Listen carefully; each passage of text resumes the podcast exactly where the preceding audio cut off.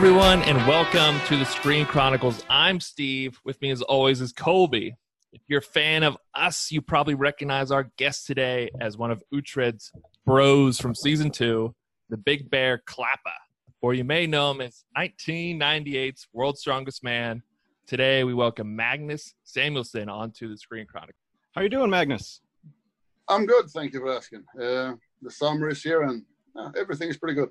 That's awesome. That's awesome. Well, we really appreciate you coming onto the show. Steve and I really bonded over The Last Kingdom. And we really connected with the show partially because of the brotherly, I guess, love that the characters show each other. And that you definitely demonstrated with like Finan and Sihtric and Uhtred in season two. So we're very excited to talk to you.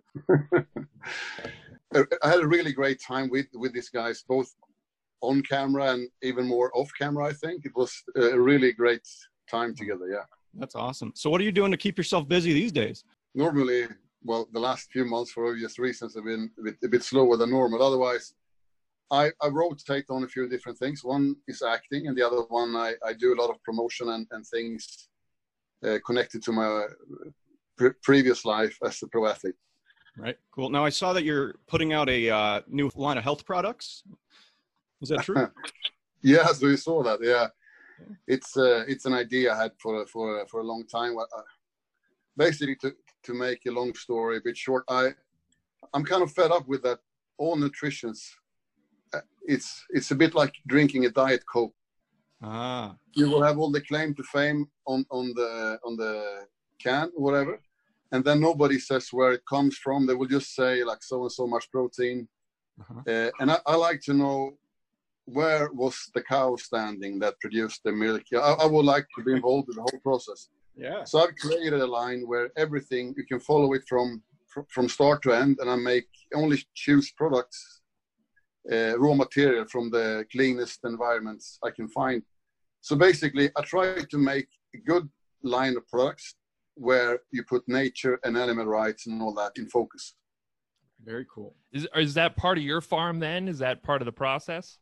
It's not really part uh, it's not part of the process in that way but my background as a farmer has influenced uh, the ideas to this. I i work with animals because i like animals not because the other way around. And uh, right. so every time you see a product I, I would like to be able for example when you buy a car it's not about the color and the pro, uh, and the model anymore. You buy also a statement. I represent this maybe you buy an electric car or you in everything we do you all, always make a stand when you buy something.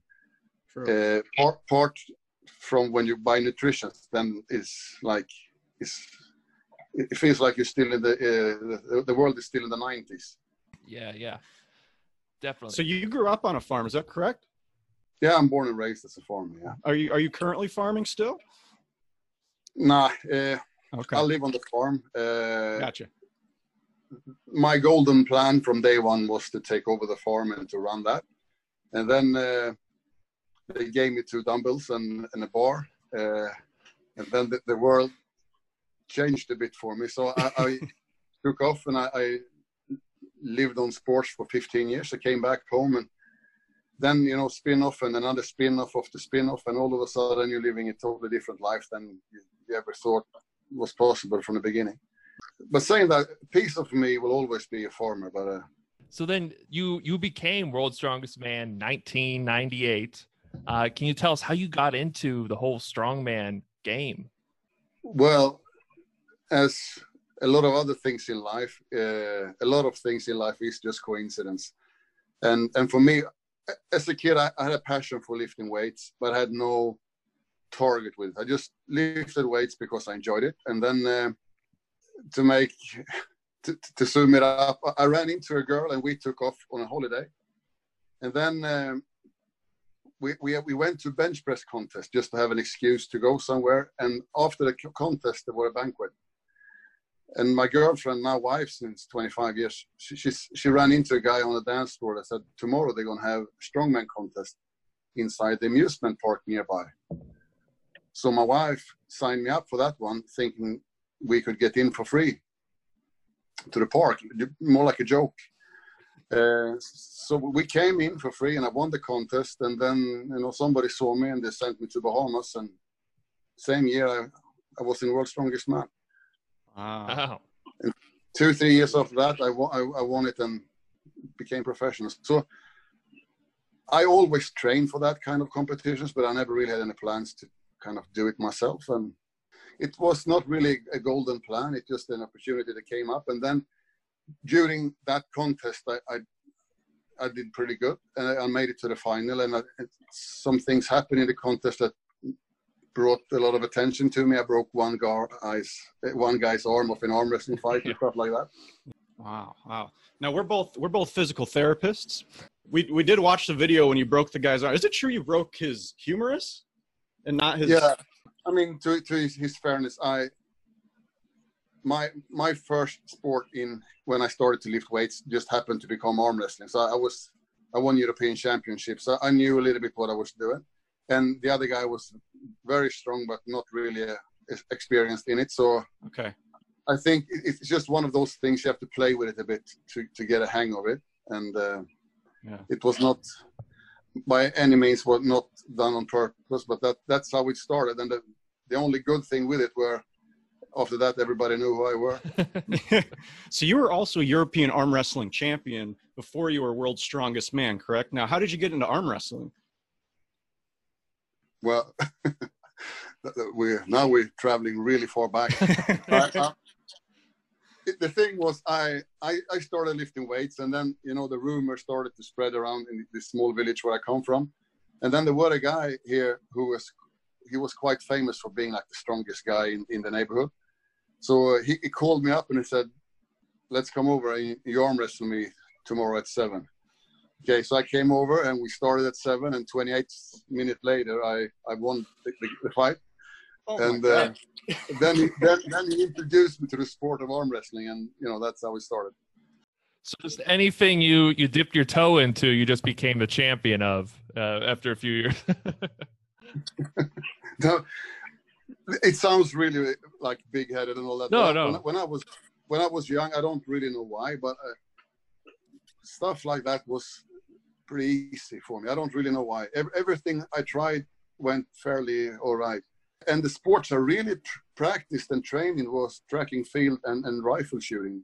Ah, the other the weightlifting started more as a hobby and then along the road i dropped everything else and just focused on on, on that instead of because i i just kind of liked it yeah. Well, that helps when you when you actually enjoy something, then it doesn't really feel like as much, I guess, grueling hard work, right?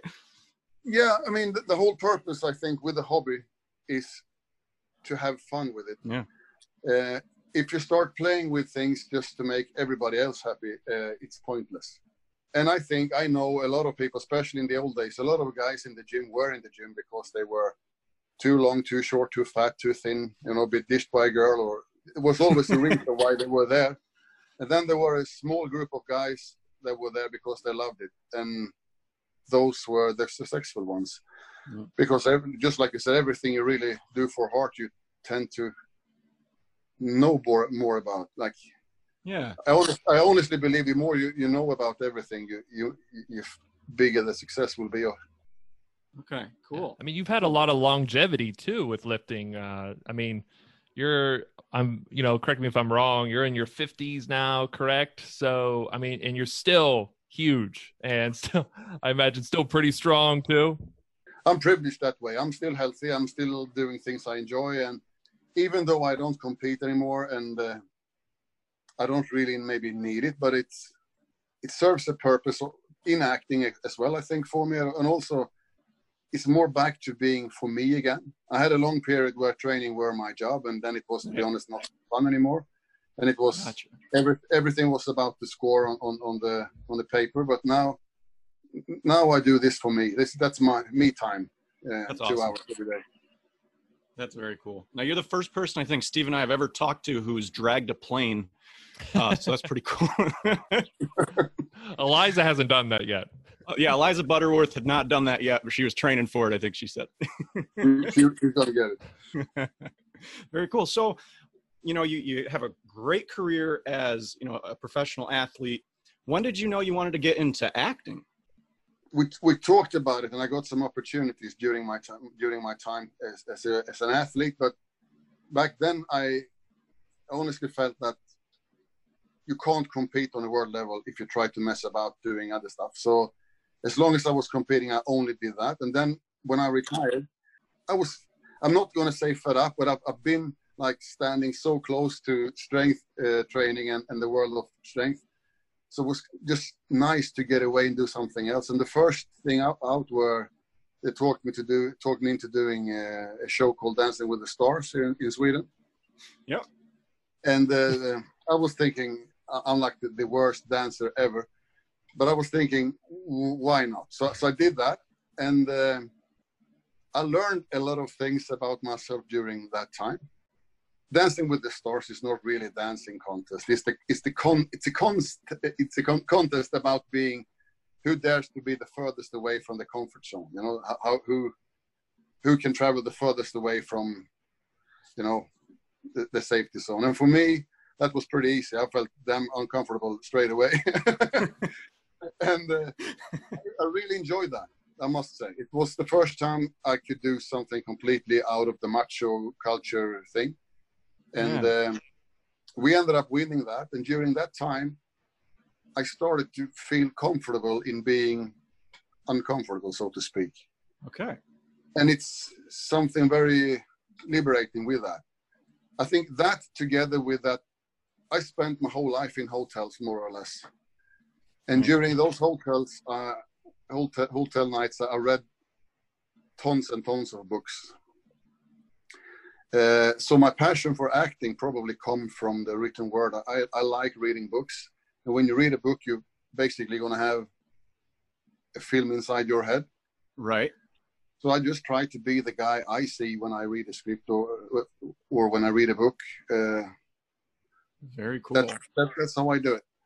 And the cool thing with the TLK is that I read all the books long time before they started to film anything. wow. So uh, and it was, it was, actually one of my favorite. Uh, uh, Bernard Cornwell. I, lo- I love all his books. I like all the historic novels and all that. I think when we were shooting season two, I think the last book out then was the the, the Pagan Warrior. I think. Okay and since then it came come out with two three more books or something okay but all those books i read probably twice or three times so i, I knew i knew the, the storyline pretty good that's awesome how did you end up getting involved in the last kingdom then that's that's the beauty with this with acting it's a bit like and that's the one big privilege i felt through my whole life is that when you're when you're competing and when or and when you work as an actor, it's the same thing. You never know what the next phone call is going to bring. You know, it could be a guy uh, saying you haven't paid the bills, but it can also be a guy saying you want to come over to New Zealand and do something really cool. Mm-hmm. And, and that's that's the beauty of in life to have that small privilege that something nice can actually happen. I was on my way to San Francisco airport when my agent at the time called me and said, "You you need to make a self tape for for the Last Kingdom." So we shot one, and he said, "And you read, you need to do it like straight away." And I said, oh, "Well, we have to wait on, uh, 24 hours because I'm just about to board a plane." So we, we made we made a really really short one, me and my son together. Uh, yeah, at San Francisco Airport. And when then when I landed, uh, they called me up, and then pretty much straight to, from there to to Budapest. Wow.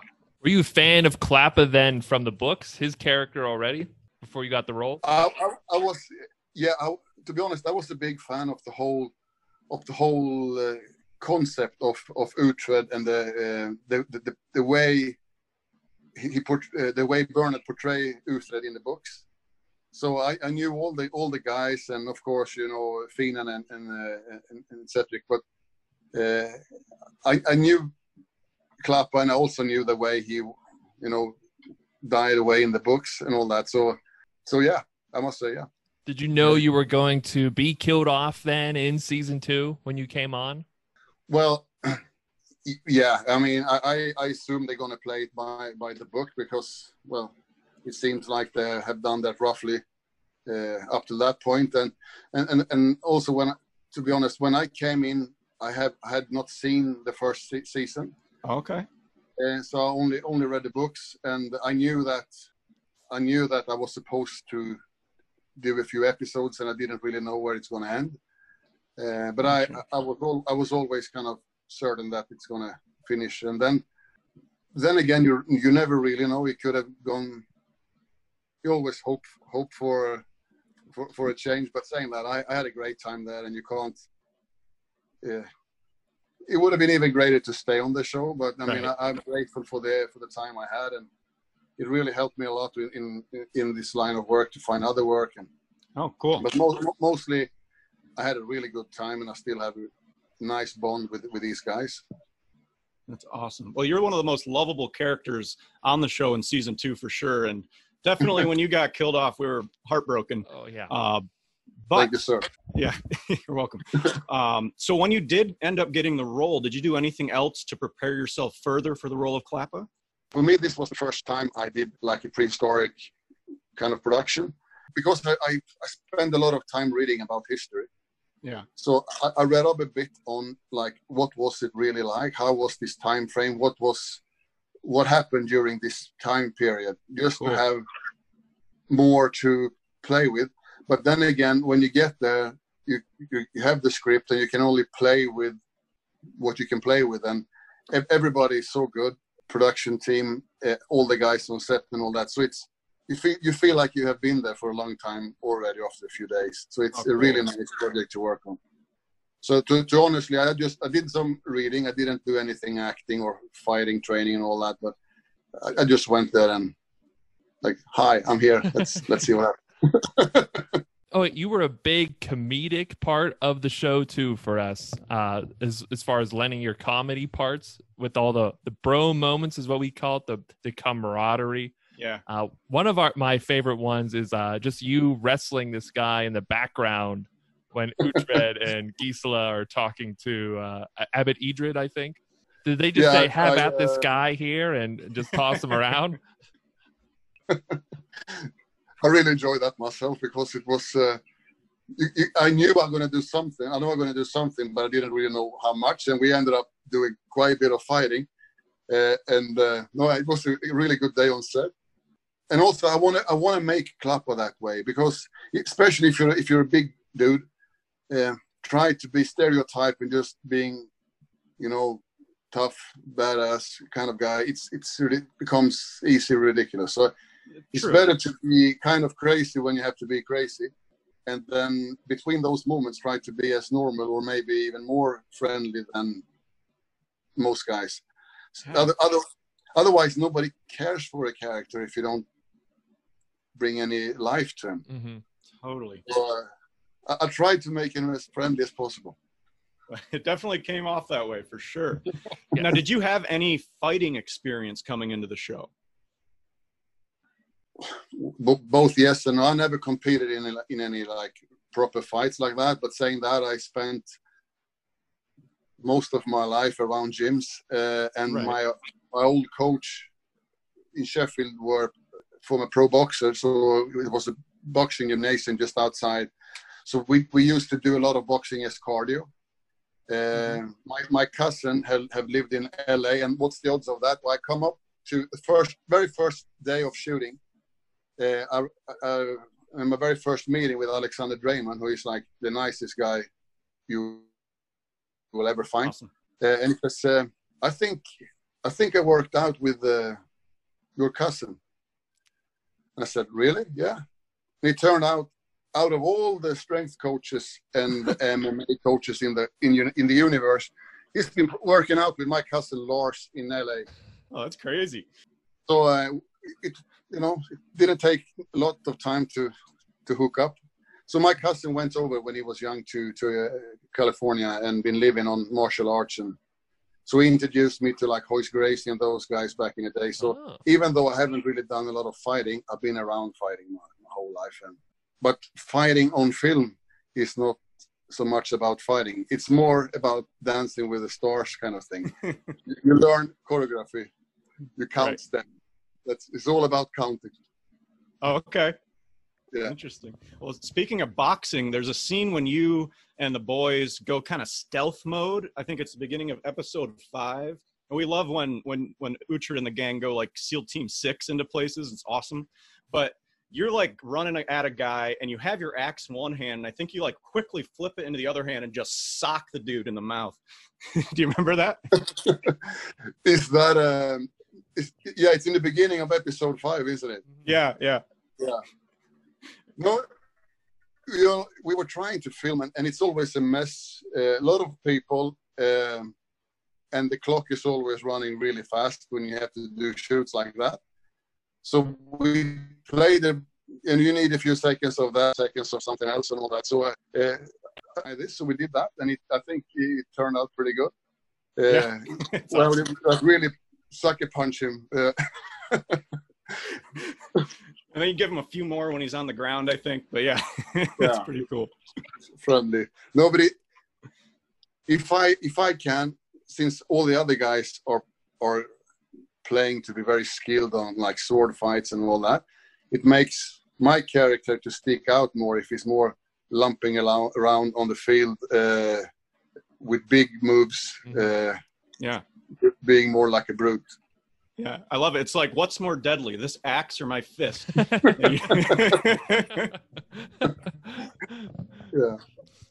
Uh, so even before that, uh, episode four was probably one of my favorite battles from the whole series when you guys invade Dunholm uh, to get Kjartan. What was it like filming that whole scene? Because I know you're in the, the the turtle shell that rams the door, then you break in. What? How was that filming that? For me, uh, no, I I, uh, I loved it. I think it was great. You know, we uh, like I said, I've read these books so many times, and all of a sudden you find yourself in a situation just doing the things you have like read in the book.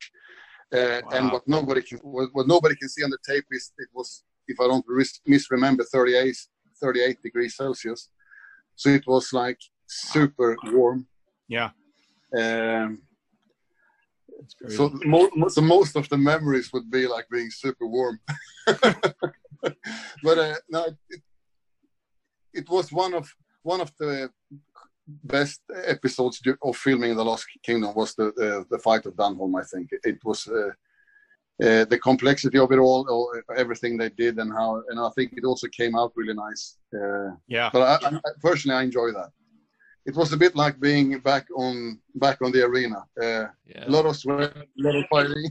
I was going to ask you, what's more taxing on the body, um, winning a world strongman competition or laying siege to a fortress? but uh, it has a lot of similarities for me. Okay, I'm I'm used to, of of course, you know what I used to do was madness, and this is a beautiful experience. But I'm not afraid. I'm kind of used to being under pressure and and to work physically. So for me, it's I don't mind it. I kind of like it. It's yeah, like I said, it's hard to describe it, but my overall like memory of it all is just being super warm, super warm, and. Uh, Were you guys really holding that that ramrod on the door? Were you all in there, really holding that and bringing up and hitting the door? Oh yeah. Yeah. Oh yeah. Yeah. Uh, and uh, yeah, and sometimes even the camera guy was inside the inside the, this thing running with us. Well, I, I was watching your World's Strongest Man uh, from 1998, and you guys kind of had to do the farmer carry. Um, I think in the first event, and I was just thinking like this is just him getting ready for for Dunholm with the Ram. oh yeah, there you go, just running with heavy things. But one of the most iconic pictures I have in my head of that scene is when you come through the doors and you're just like, yeah, was pretty epic. it was pretty epic. I didn't know. I did that a few times, but I didn't really know if they liked it or not because oh, okay. I know I'm. Uh, I'm. It's a big moment for Ragnar coming into the to Dunholm, and to do that, I have to run in and block him out of the camera. So yeah. I, I, did it two times, and then I walked away and I said, uh, "Just see if they like it, or if you're just going to ask me to, like, can we do that again?" But have you on the other side. but uh, apparently they kept it. Yeah. they kept it. And then they do give Ragnar his kind of moment too coming in. He does kind of the same thing shortly after. So it was pretty well done. So that wasn't scripted, I guess, then. You just tried that out. Yeah. I think that's the best way to do it. Just try it first and see if they like it. Otherwise, they will tell you otherwise. That's awesome. I love a line before that battle that you say too, um, where I think Rolo says to you that ram's not going to work, and you say it won't force the doors, but it will work in its own way. well, and that's one thing with Clapa. He um, he has to take care of the few lines he has. to Yeah. He's one of those. He's one of those characters. But first, you read the script, and you, and I was thinking, shit, I'm not really doing much because I don't say much. But then again, I mean, the show is about Uhtred, Yeah. uh, and and we are just there to make uh, Uhtred to tell the story of of the warlord Uhtred. Even uh, other members of his crew, um, like Sihtric, uh, he's he's a pretty prominent character, but he still he doesn't get a lot of lines though. Even in the the new season, and he's been on three seasons now. I think it's just how dense the show is too. Yeah. yeah and there, there is a lot of things that has to come in like so every episode i, I think is, is it's it's tough to squeeze in more things it's very you, you can't really have a lot of time where you, where you see people just hanging around creating atmosphere so it's very heads on Right. Mm-hmm. Right. But I, I spent a lot of time with uh, with especially with Arnas and and uh, and Mark uh nah, great guys really That's definitely. You guys just create such a bond that we see on the screen, and it's just like, man, I wish we could be part of that crew. That's such a cool brotherhood you guys have. You know.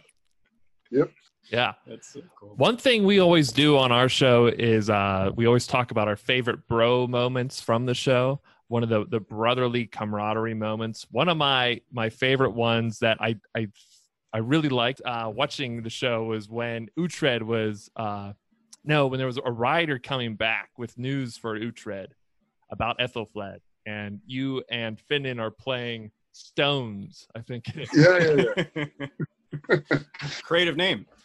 Yes. yeah and uh and you just shove him down to uh to go tell Uhtred first. That was that won my bro moment for that episode there.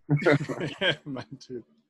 yeah but no it, i mean it's a very simple scene but i think it, it gives just like you say some some kind of uh, love feeling for for the characters it doesn't take more than maybe i don't know 60 seconds maybe 90 seconds to do a scene like that but it it gives uh, a little bit more life to to the characters and i really enjoyed doing that scene it's one of my favorite scenes of the whole Oh my god. of my experience It's very memorable for the fans too. Like it just sticks in your head afterward for Mhm. sure. It made us laugh first time we watched it. We might have watched it a couple times, but uh, it was good. Yes, That's yes. good. And then too, another scene that won one of my favorite bro moments is actually uh Clapa's end, where the fire's going down at uh Beamfleot and you end up taking axe to the chest and then holding off for everyone. Uh, what was it like filming that whole end battle scene there? for me i mean it, it it and actually this time it was shot so this was my last day of shooting otherwise many I've, I've been in productions where i do the end scene the first day and Oh, stuff okay. like that always weird but this this was like this was my last day on, on the Last kingdom and uh, so I, I went to set that day with like mixed emotions i really enjoyed my time there and i was really very grateful still i'm very grateful for for for getting the opportunity uh, and i'm also very grateful that they gave clap by proper death uh, rather very than just valiant. yeah, rather than just being shot by an arrow in, in, in the back uh, in the background somewhere. it was a, a very beautiful thing to film because you have all the fires and all the people running about. But saying that, it's also quite complicated to film because of all the fighting and all that. Then all of a sudden you see things in the background that you have to do things all over again and all that. So Ah, we did a bit of fighting. I'm pretty happy with how it turned out, but you, you'd be amazed how good these guys are in filming stuff fairly quick. But I, like I said, I'm very grateful for for that they gave Clap a proper proper ending. it My was. plan number one was, of course, just to, to, to kind of outrun them and not getting killed, but uh, Yeah. didn't work. Didn't didn't turn out that way anyway. Oh yeah, we were we were really sad to to lose Clapa there, but it was a great great ending for him though. I know, and I mean to clap a, a axe to the chest is probably like getting a mosquito bite. So you probably could have outrun them. Come on. yeah, that's what I've said. No, I've said that a few times to them. I mean, I, I mean one axe is nothing. I know. I, I could have come back and just limped a bit in the first episode, and then right. In season three, and then nobody would have paid any attention. I know. I do think the next guy did come in and slice right through your hamstrings, though. So Yeah, That well, he, was, he uh, was, that, that was the problem, guy. He could have.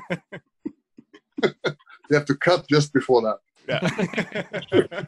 And then the the Whalen guy too, the guy you were uh, fighting at the end. He's a pretty tall guy as well, because you're you're in the upper six foot uh, height. Uh, uh, man, man, that guy was huge. He uh, he he would, he looked like one of the guys I used to you know compete against back in my old Yeah. days. If somebody weighed less than let's say 300 pounds, and you saw him, he was there for being somebody's coach. Uh, so like all the guys were, you know, really big. Uh, and and this guy was about 160 kilos. It was he was a big guy. wow, yeah, he he was huge. Yeah.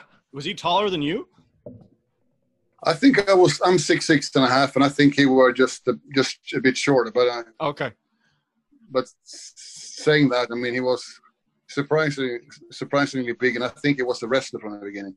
Yeah. Yeah. I think Christian told us he was a bouncer for a, a nightclub or something uh, in the area. Is where they got him from. Uh, so that's that's the that's the club to stay away from. Then I can tell you straight away. That's what he said. That's funny. No, but I was I love that scene. I love the how they they capture your look like you're making the decision like I'm going to let my uh, fight them off so my friends can get away, sacrifice my lo- or life for them. But also their look at you and the pain leaving you, you know what I mean? It is really highlighted there. It's really well done. Mm-hmm. Thank you. I, I, I was happy how how it turned out. Very happy. I love also the very first time we meet you too. You're just sparring with Uhtred, and everybody's around, and and I got to think with a, a guy your size swinging an axe at me, I, I can't think Alexander Dreymon was too comfortable doing this. No, but saying that for me, that, that's one of the, for me that's one of the first time I really did some scenes with him. Okay, and uh, he, he's such a great guy and so easy to work with and uh, and we we practiced a bit and then you know we did we, we practiced maybe for an hour the fight me and a stunt guy and then uh, me and me and alexander practiced a bit and then they added maybe another 10 15 seconds on it so it's, till they were happy and my biggest memory from that scene is that so we did the whole fight in one part, and then you do it. You know how we, how they do it, and then do it piece by piece just to get the bits and pieces for different angles. And okay, one time I, I was just about to swing just above the head of Alexander, right?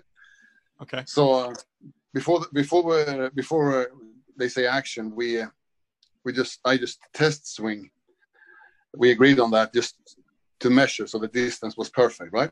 okay. So so I swing, but I swing pretty hard, and then all of a sudden I just felt that my axe or wood stick at the time just stopped very quick, and then I heard this ooh sound from all the people around, and so I like shit, what happens? I just turned around and realized uh, there were uh, the person standing there, and I was like really embarrassed, and then then everything was fine, nothing happened, Okay. and all that, but. I, I felt like the dumbest guy on earth for for uh, 20 seconds. Oh, it's a horrible feeling. But yeah. I, I, one thing I do love about that scene, and did you practice this every time you rehearsed it before? Is the little kiss on the head? No, no, that that came out of the blue. Yeah. Oh, really? Cool, cool. Yeah. So uh, after the last Kingdom ended, though, what other projects uh, have you been really getting into uh, since then? Uh, well, after the Lost Kingdom, I've done you know small bits and pieces. The the I did the last one we did were a, a movie that come gonna come out pretty soon called Medieval. Yeah. Uh, so we're waiting for that one. Then I've done some, done the Outpost. I've done a few different TV series, but um, I'm not going to say it's that's, that it's been slow because I've been super busy doing other things. I've been traveling the world making documentaries and stuff like that. Oh, cool. But I took a short break away from from filming, and the last two three years been quite busy filming again. And uh, now I'm really hungry and keen on getting out and, and, and work more with, with acting and filming. And then we got this COVID nineteen kind of killing everything. Mhm. So uh, yeah, I, I, I've been both busy and not busy. What sort of documentaries have you been working on? I do a lot of nature stuff. Oh, Cool. Or it- documentary sounds very like uh, serious, uh, but it's still uh, we've done a lot of filming outside uh, in di- different parts of the world and, and Cool. been out looking for wildlife. Oh, Well, now I noticed you were just recently in Argentina. My girlfriend's from Argentina. Mm-hmm. Good for you. Yeah. What? What? what brought you to Argentina? Just the same thing, looking for the nature, or No, no. For me, in Argentina was one of those jobs where I just went uh, to hold seminars, and uh, Okay. it turned out to be uh, one of the best jobs I had in a long time. There, I was with the company Toyota and hold, uh, was holding seminars, and then Yeah. basically, I found out that basically they just wanted to hang out with me for two weeks. Uh, so we, we did. We were pretty much everywhere in Argentina, and oh yeah, it, it's such an amazing country, and especially when you come up north to the border to Brazil Mhm. uh, Falls and all that. Oh my Uh, God. am- yeah, amazing. I've I've seen pictures. I have not been yet, but it looks like it might even be better than our Niagara Falls here. It like looks incredibly beautiful. I've been very blessed that way. I've traveled and I've seen uh, most of it Okay. of the world. I've, I've been, I think, worked in 55 different countries and Wow. competed. So, so I've seen a lot of things, and uh, I must say I've never seen anything as beautiful as uh, Iguazu Falls. Like Wow. uh, it- it's it's something special with it. That's cool. That's cool. Now, how's your Spanish? It's very very short. Okay. Mine too. Working on it. Work in progress. I got Ola. Oh yeah. Oh yeah. There you go. very very cool. So where's the what's the um you said that's one of your favorite places. What else um do you have any other favorite places you've traveled through your work? I mean, the, the world is is a is a fantastic place, and there is so many different, so many different kind of grades. Yeah. Uh, n- not only because talking to you guys, but Hungary, Hungary, uh, and uh, Budapest, and, and the whole area i- is fantastic. I really like it. Yeah, yeah, Also, if you go to Serbia and all, I mean, the whole Middle Europe is fantastic. Then, uh, personally, I love. Uh, I think there is some really beautiful places in America Mhm. uh, especially when you come up a bit north, uh, up into Canada and all Yeah. that. I think there is some really great places there. Uh, uh, I love New Zealand. Every every angle of it is fantastic. Yeah. Um, I spent awesome. spent the mou- month out in the outbacks in Australia. That's another thing. Maybe maybe it's a bit harsh to harsh to live there, but as as, a, as a guy just spending a few months, uh, Australia is fantastic. So saying that, it, you can't really say that this is the best place. It's all Right. It's just yeah. it's like food, whatever you t- you, you feel uh, the hunger for. Hmm. that remind that reminds me of another line I love from you in the Last Kingdom. Lord, my belly believes my throat is cut. Yeah, I love I can we can totally relate to that getting getting somewhere after a long road trip. It's like where's the food when you get to London there. I used to be on eight thousand calories a day, so uh, I'm very familiar with that feeling. Yeah.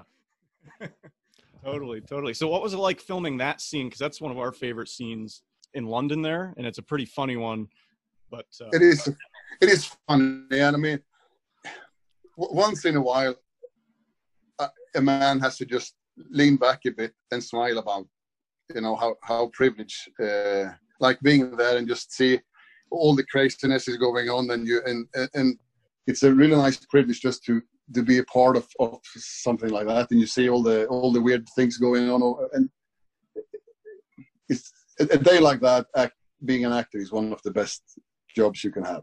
To be a character like Clapa, where you don't really have all the pressure, all the pressure is always on Alexander. Uh, so, so, so being my kind of character is very laid back and just good fun, to be honest. Cool. Cool. Yeah, I love all the little moments when it's just showing you like when Pyrlig wins the fight, you cheer and and then like when you know Finan does a wise crack, you'll you'll crack up or something. It's just those are the like the little Mm. moments Yes. that really make you love Clapa and and the, all the, the whole gang. But yeah, it's, it's super cool. Super cool. Do you have a favorite moment from the show or a favorite scene that you had to film? I really enjoy the whole thing. I I think one my favorite is probably the the one we talked about first. That very first day when me and Alexander Uhtred were were fighting uh, practicing together in the very beginning of it all. Mhm. Uh, it's, it's it was a nice day of, of filming and it was pretty hard work to be honest and uh, i felt like that after that day i felt that this is going to be a really nice ride i just hope it's going to be a long one Cool. So let's talk a little bit about Clapa's look. As you have that great handlebar mustache going down, and did you come in with that, or was that something they wanted you to grow out, or when i competed i had a similar thing but smaller for, for a lot of years right? and uh, the, the reason why i had that was it started as a joke with my wife uh, and then uh, yeah i just kind of hang hanged on so when when i came up and said i came with a beard and then you cut away a bit and they kept that yeah so ha- half of it is mine and the other one is is is glued onto every morning Oh, Oh, okay. Oh, gotcha. Now, did you come in like with any input behind the look, or was that just kind of all what they decided? I have to think back because you know they are really really good on doing these things. So uh, they, um, I, I was. This is how I kind of was hoping they're gonna do it, and then so, so I didn't really need to do much. they they did it pretty much the way I was uh, hoping it would would be.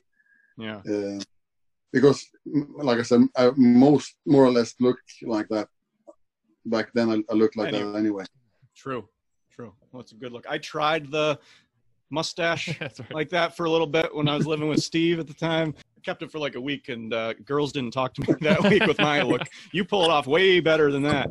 So, Yeah, it's um, the, the whole story with with that as why I had it. Where I, I had it for a, I, I was injured for a few months. Uh, had an operation when I was competing, and then Okay. I I took you know I made this beard thing, and then uh, decided to keep it for a while so I can see when I watch the competitions like this is my comeback contest. I can always recognize them because I had the beard, right? Hmm. right. And then during that time, also it was a bit of a joke to my wife. And during that time, I got a sponsor. So I ended up being a sponsor for a company making beard cutters. And since I'm a bald dude as well, uh, I had to keep the beard. So uh, after that, I was bearded for 10 years. Wow. No, I, I gotta say, when I was doing my research on you, have you ever seen those Dos Equis commercials? I don't Like- think, no. Oh, okay. Well, the premise of it is the most interesting man in the world. And I was like looking through your Instagram. You've done like you became world's strongest man, arm wrestling competition. Seems like you shoot a lot of rifles and you've competed in car races and then you traveled the world. It's just it's just that's what it made me think of was those old Dos Equis commercials. I realize that once in a while that I've been really, really lucky in life. I, I've and also been hungry for life always. I've tried a lot of things. Life is too short to just sleep about and do nothing. So I, I always try to do things. I also have been lucky a lot of times. I, you do one thing, you run into the next guy, and all of a sudden that leads to a project and all. And one thing I've done in life, which I'm very happy with, that I've been very honest to myself. I, I try to only work with things that I love and enjoy Cool. and uh, not not only following the money and things you, you like we talked in, about in the beginning things you really love and enjoy you tend to get pretty good at Yeah. so uh, I, I played with three things as a kid you know like all um, like i said we're born and raised on a farm and on a farm like this you play with guns horses and cars that that's the things we, we play with? Yep. Yeah, yeah, yeah. and uh, so, so I'm pretty good on those three things. and, and then a lot of other things I've done is more or less uh, spin-offs of, of that. Cool, cool. So, did you actually compete in a um, some form of car racing? There, there is a rallycross version called Folk here in Sweden, so I did that as a kind of a low-level um, rallycross. Cool. Then, I, then I've done a, a lot of rally. Uh, actually, I did the world world championship rally once in Sweden. It's called Swedish Rally. And it's about Impreza.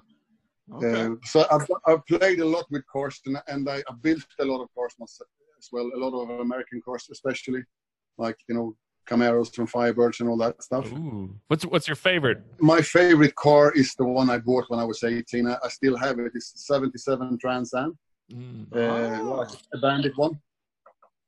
Uh, still have that one. Uh, they are pretty soft engine-wise in the beginning, so I, it looks like a Pontiac, but it's a lot of Chevy in it. Yeah, yeah. it moves good. And then uh, apart from that, I also spent a lot of time modifying uh, Dodge diesel trucks. Cummins, diesel. stuff like that. Oh. Like Dodge Oh, yeah. Cummins engines. Oh yeah, I've been riding Dodge Cummins for 25 years, I think. Oh, okay, cool. Wow.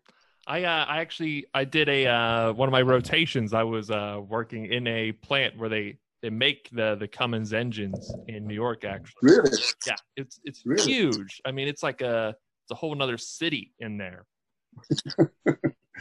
Yeah, well, I can imagine. In my eyes, I think they probably make one of the best engines in the world, and uh, you know how all the all the kids do with them. You, you you lift the car up eight or nine inches, and then you put the big turbo on it, and they, it's still gonna last forever hmm unless you like overdo it. But uh, no, maybe it's drifting away from the subject. But I spend a lot of time playing with stuff like that. Jeep, Jeep and Dodge, I think they're pretty. At least for me, I don't know. That's what I grew up working on. They're pretty easy to put parts into. I have a Kia now, and it's it's so it's such a pain in the butt anytime fixing that. Yeah, it's uh, because cars like that has no soul whatsoever. Uh, it's got a racing stripe on it, you know. It's, it does have a racing stripe on it. That's how I know it's Steve driving by. That's very cool. Do you have you've done all these amazing things. Do you have anything else like on your bucket list that you want to do that you're dying to do? and my small dog here trying to get attention. Oh no. Uh, um, there is there is always a lot of things I want to do, but I, I right now I I feel honestly that that the, the thing that I focus on and the things I want to do more, more of right now is acting and work with like stimulating film projects and, and stuff like that. Uh, it's something with it. It's the, the acting by itself, and also the whole socializing with the with people, and you know the. Uh, it's it's such a nice thing to do because to break away from the things I work with otherwise. So, Right. uh, so that that's the thing that really got all my attention right now. And then I'm just going to keep on doing all the other things because I still like those. yeah. That's awesome. Is more, any- more, more rally competitions and more, you know, all the other stuff.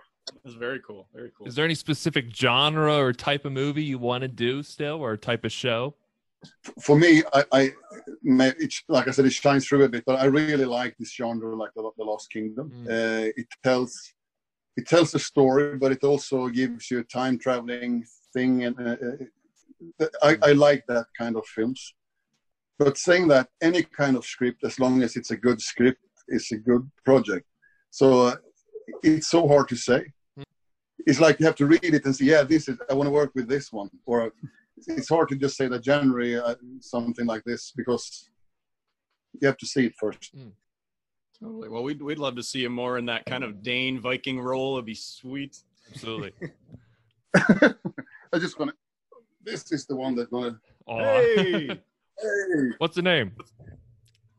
uh, pump, pump. what was it? And two things that we totally need to go and eat something. Um. So, any other big goals of yours as far as acting goes? I treat acting the same way I do sports. I think I I, uh, Okay. I will pick a project, or if I get involved with a project, I will do everything in my capacity to do that job as good as possible. I will do all the reading and preparing, and, and really focus on that one. And then when I'm finished with that one, I'm going to see what's next, and then I will prepare for that. Prepare for that one. I, I that's my way of of uh, doing things.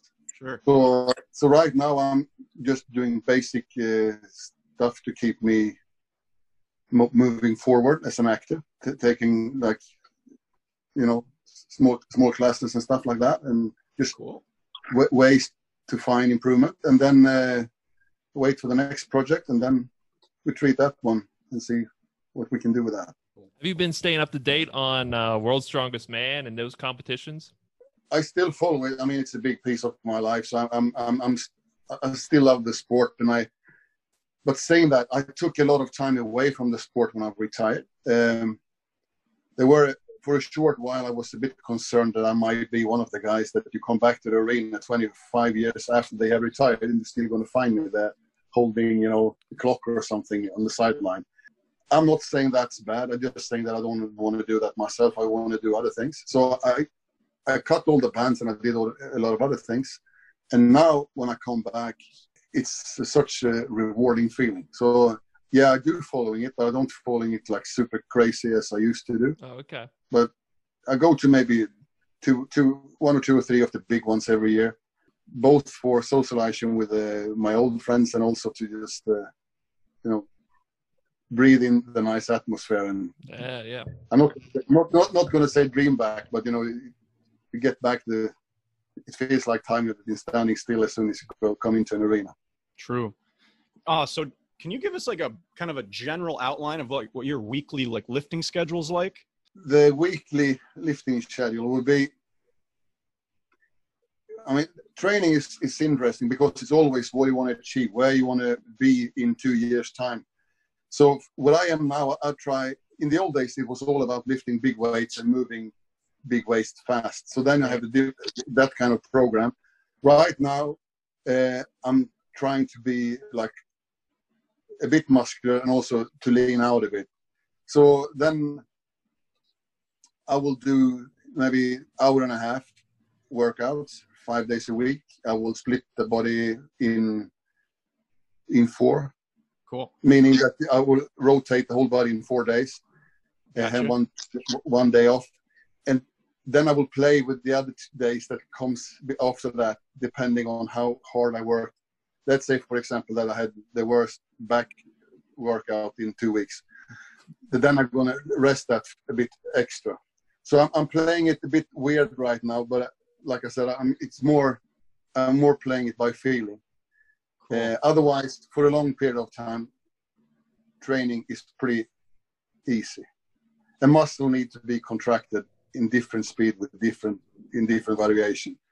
So back then, when I when I had my biggest progress, I, I would I would just make three different waves. One wave where I did maybe five six sets of two three reps. Right. Then I will do the same exercise again, but I will do five, six, seven reps for for maybe four or five sets, and then I will Gotcha. make a third third rotation where I will do maybe two, three, four sets where I stay above twelve. The idea about it is that then you get the, all the fibers get to work in a different way. So I, I think you get more. It works really great for me, and everyone I work that I coached have, have got pretty good scores on that. It's it's mostly all about getting the body, the message that you need to improve, without killing too many muscle cells in the process, Gotcha. because that, that will that will slow down progress. Especially, you know, if you if you're healthy and you're doing everything drug free and the way you should do things, you need to give the body the message to get better. You're not supposed to kill the body in training.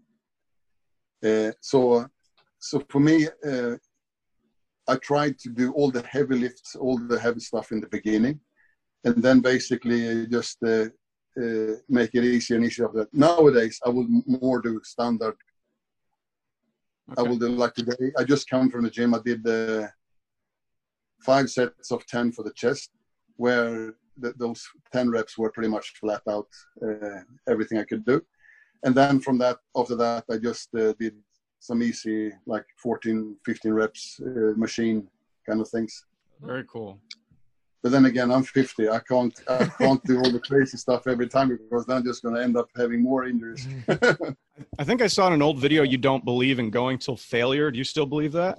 It depends on what you're doing in in, Okay. in grip strength and so much. I I try to stop before I failure. When I was young, I went to failure in everything. I think I never had. In, in, it was only me and my brother training in a gym, and I.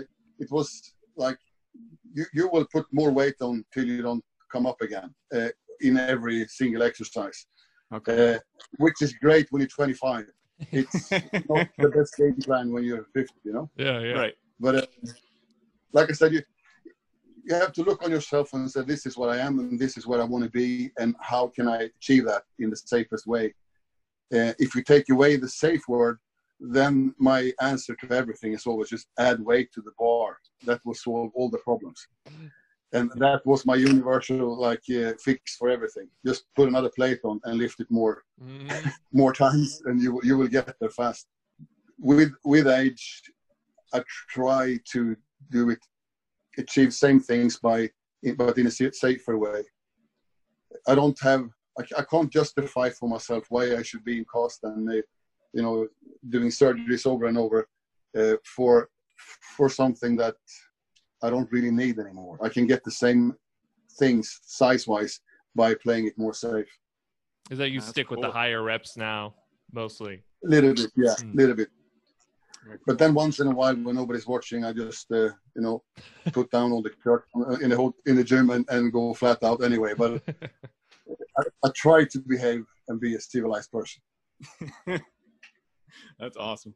That's awesome. We're we're pretty interested in in being physical therapists. We're interested in the body and how it works and getting stronger in general. Um, so that's pretty cool to hear. Absolutely. I think we all work a bit differently, I, but uh, in general, most people will benefit, I think, from doing the kind of routine I just said, and just try to make even that shorter and shorter till the till the progress disappears. And I think most people will, will be amazed how little time they're going to need to gain okay. if they just do flat out, but I remember I wrote, wrote a book, uh, and then my basic program at the time was five singles, three sets of five, and two dub and two sets over 15. If you do that in squat and deadlift and bench twice a week, you will come pretty far. Okay. And it, it won't take you much time. But then again, I, I don't really want to put myself in a situation where I do five singles on everything anymore. I, I gotta ask, uh, going back and watching some of these older um, World's Strongest Man competitions, the things you guys do are insane. Is there like a favorite event that you've done back then? A lot of yeah, a lot of the events are insane. That's that's the simple truth with it. Uh, saying that, I I love the stones. I think the round stones we did were a beautiful event. It felt good, and it's one of those events where if you're good at it, it doesn't really take so much out of you. You still you're still going to be able to walk away from the event and right. and, and look fairly normal in the face. Uh, and then we had some other events where you pretty much know that well, two minutes after finish this, I'm going to be sick on my back for half an hour, uh, and uh, that's just how it's going to be because you're doing you're big and heavy and you're using pretty much no oxygen whatsoever, and it's going to catch up with it afterwards. So for me, I, I like the stones. I, I, personally loved all the overhead lifts, and then all the car flips and all these other ones. It was good fun. I, I love watching the uh, the truck and the plane pulls. That's what I like watching. Now it's just it, to me that's like the epitome of uh, World's Strongest Man. Yeah, it, it, is, and it always many times in the old days that was the first event as well. Hmm. Yeah, a lot of times that will be the first event because then they can take the truck out of the arena. Gotcha. Uh, so, so, um, and that's also one of the events where you get always really sick afterwards. So the yeah. combination of always being a bit nervous, you know, when you break the ice and you make the first contest, after that everything is just good fun. But before the first event, everybody, regardless of how many Grand Prix they made, are a bit nervous, and you know, everybody has pressure to do well and all that. So uh, that, that's kind of a love and hate event, the truck pull, just because of all that. Totally. Now, I think in Morocco, the year you won, you were on your back after that truck pull. They were putting the oxygen on you, pouring water on you uh, uh in the video. It looked insane. It looked insane. no, no, I, I remember that. I, I was actually sick that day. I, oh. And I was just getting back from, I, you do the qualifying and then we have the final, and there were two three days break between it. And uh, I got a flu in the end of the qualifying, and I was just catching up. Uh, Uh, uh, so I was, I was still suffering a bit from it. So oh after, after the truck pull, I was on my back. Oh I think the sun the sun was almost setting before I. before I can't I imagine having had the flu. At, oh my god! And then I've never had to pull two trucks with the flu. So. well, that's the thing with sport. No, nobody is going to say that. Oh, that guy that came third, whatever he was sick the week before, or uh, poor him, you know, his girlfriend broke up the day after, before, or whatever. The contest this one, the contest this, and then you have to you have to deliver, and uh, wow. th- that's how it is. That's cool. Now, when you pull the airplane, I think they mentioned it was hard to keep it straight. Was it hard to keep the airplane from going side to side? that's maybe one of the events where they shouldn't really you. If you want to make a trucker and see, and see who's the best athlete, it has to be very even. If it's a show and it doesn't really matter if where where we can have a higher acceptance that the points is not maybe 100 correct percent uh, given out 100 percent correct, that, then you can use an airplane because it's so sensitive. As soon as you have some kind of side wind, it's going to drift away a little bit, and obviously uh-huh. that's going to put the clock uh, because nothing on this earth is totally flat. Okay. So if you're going to pull something weighing 170 tons and and you get it just an inch of an inch, it's going to. What I'm saying is, it's a, it looks cool, but it's a bad event anyway. it does look cool. It's probably one of the most impressive things. Like you could just see someone pulling an airplane. Yeah. it's so yeah. cool. Yeah, it, is. it actually is. Are you any uh, specific fan of any of the contestants that they have now competing in the strongman? There is so many good guys out competing, and, and I, I respect them all. And I also, in my, in my age, when I did it, there were I, I respected and a lot of them uh, tremendously. Uh, we were still trying to, you know, beat each other as far as we could, but there were so many of them that what I still have the biggest respect for. Today, I mean, today the sport is a bit different, but if you look on the levels of lifts they do, for for example, they, they, they are doing some amazing stuff. Mm-hmm. The sport holds a lot of beautiful uh, characters. You you should go to the next uh, big one they have and okay. just enjoy, enjoy it. And then yeah. you have like guys like Eddie Hall and you know you know and all that. there is. I was I was afraid for a while that the strongman sport would fade out. We had some problems with TV contracts and stuff like that, and now they have done it, uh, done a really good job with it, and yeah, it's it's just beautiful to see it. Yeah, well, World's Strongest Man is it's always kind of hard to get that on to find the channel at the right time here in America, anyways, to watch it but I, there's a lot of fans for it. And but the Arnold though, that's been pretty heavily advertised, and you can watch that on YouTube now. So a lot of people are into that. Yeah, I mean Arnold was Arnold was one of the big heroes I had when I was a kid, and I mean pretty much everything he touches turns into gold. And Arnold Classic is. he's doing pretty good. yeah, I was hoping to go to it this year, and then it, uh, COVID happened. So. Oh yeah, yeah. Did you compete in any of his competitions? I did. Um, I did Arnold once. Uh, yeah, let me think. I did one, but that was in the very end of my career, and I was also, I was suffering from from a bicep tear. Uh, but I did one of these. I don't even remember where I were. I think we were in maybe Atlanta. Okay. Or maybe Ohio. Uh, I think Ohio. I did one. I know that. No, I'm just curious, just because we're physical therapists, what's what's like the worst injury you've gotten from doing these crazy lifts? You say biceps tear, it's pretty significant. Uh, during my time as a, when I was actually doing it, I, I, ripped both biceps off, and that, like I said, but that's a pretty common injury in our sport. So, and I came back from that without any problems. Then I got okay. uh, two uh, hernia discs in, in my back, uh, L4, L5 like everybody else, and then uh, one below that. And that Steve's really, got Steve's yeah. really into lifting. Um, he's a beast as well, and uh, yeah, not at your level though, Magnus, but yeah. I mean, you you're much younger and fresher now. You're going to get me eventually.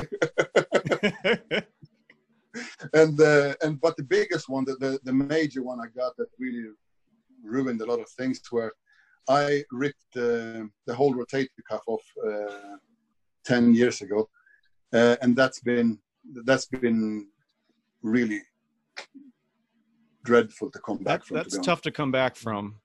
Yeah, and we see a lot of minor rotator cuff injuries in our in our profession, and but a total one that's that's that's brutal.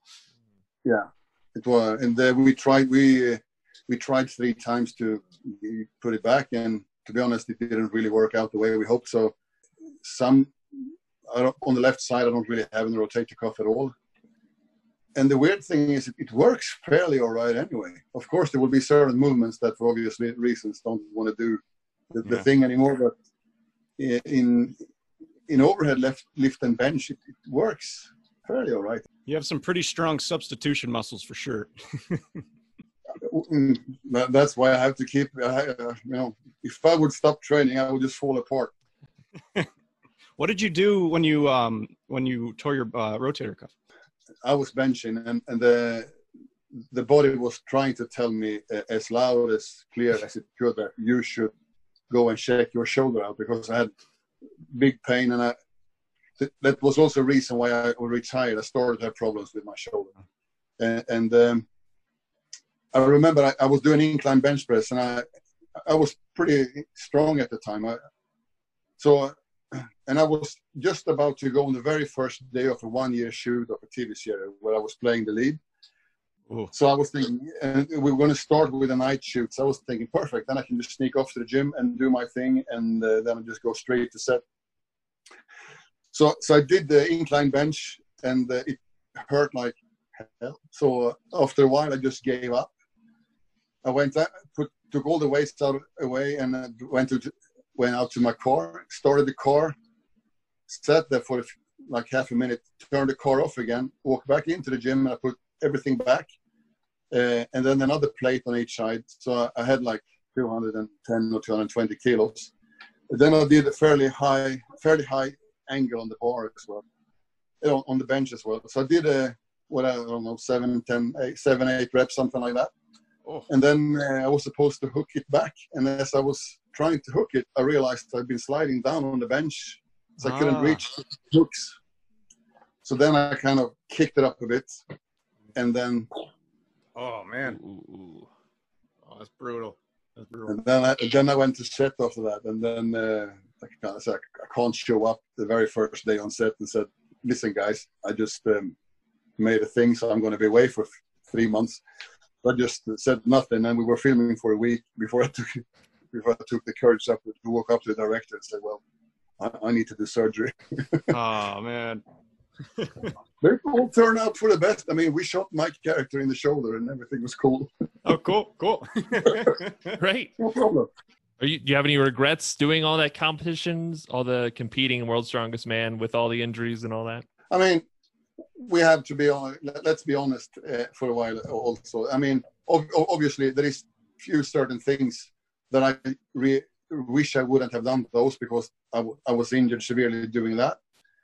Saying that though, I made it as far as I did because I was pretty good on blocking out uh, all the messages the body told me. I was just pretty good on just pushing through, pushing through.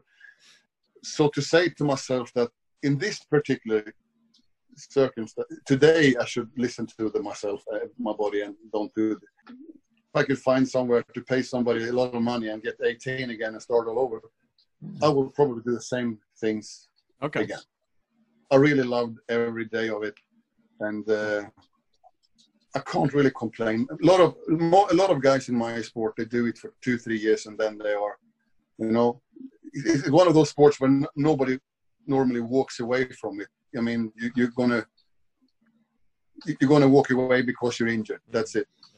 Yeah. And, and I, I was privileged enough to do it for 14 years before I walked away from it. So I, I have no right to complain at all. I loved it. And qualify for the finals, World's Strongest Man, like ten times or something like that, which is crazy.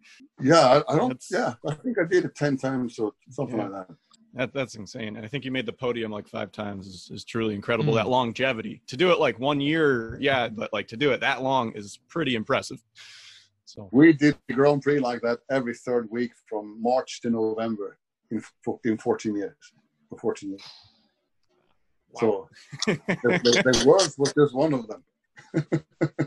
Regardless what what what what you decide to do, as long as you can do full time what what you to be honest would pay to do. I mean, uh, I, I, I was prepared to pay money to compete in strongman, also to be in the gym. That was what I was Wow. loved. That, that was where my, where my heart were. Uh, so, like I said, no regrets at all. cool. Awesome. That's that's awesome. We'll definitely be keeping an eye out for for the future stuff that that's coming out with you for sure. Absolutely. Yeah, thanks for taking the time. Is there anything else, Colby, that you're you're you want to ask, or anything else, Magnus, you want to talk about, or I think we've hit pretty much everything on my list that we wanted to talk about. but uh, you know, you're a super interesting guy. I could probably talk to you all day, but we don't want to take too much of your time. Um, but is there anything that you'd like to say um, to the fans, to the Last Kingdom fans, while while you're on? No, I just wanna I just want to thank everybody for for uh, for watching and, and also for all the love that I, I get, get sent to me through Instagram and stuff like that. Uh, it, it's been one of those projects with only positive things. Uh, I love doing working on it, and I met so many great people after and, and during it. So, uh, yeah, a great, um, a lovely experience to to to do, and uh, I'm just looking forward to see the next season and see what the guys have come up with. Oh, should I should ask, have you watched the um all the seasons so far? After? I haven't. I'm, I'm, I'm still uh, I'm still waiting for to see season four. So uh, okay, cool. So I'm going to, I'm going to save that for a golden moment and just sit sounds, down and. Sounds great. Yeah, so uh, the fans, you can find him on social media. Magnus Samuelsson, you can find him on Instagram. We'll have his links, his IMD down, IMDb down below. Also, uh, what's what's your supplement line for people to look out for? I'm gonna. It's not really out yet. It's gonna be called Enough. It's it's gonna be out there within a month and a half. For cool. For, so yeah, definitely fans, fitness fans, strongman fans, check that out. Uh, keep an eye on his stuff. Uh, but again, thank you, Magnus Samuelsson, for coming on to the Screen Chronicles today. Uh, you can always check us out too, guys. If you're listening to us, you're on to podcasts. You can find us on YouTube, vice versa. Uh, but again, thank you, Magnus, for coming on today. Thank you. Yeah, we appreciate it. We appreciate it. So, thank you, Magnus Samuelsson and the Screen Chronicles. We'll see you later. see you.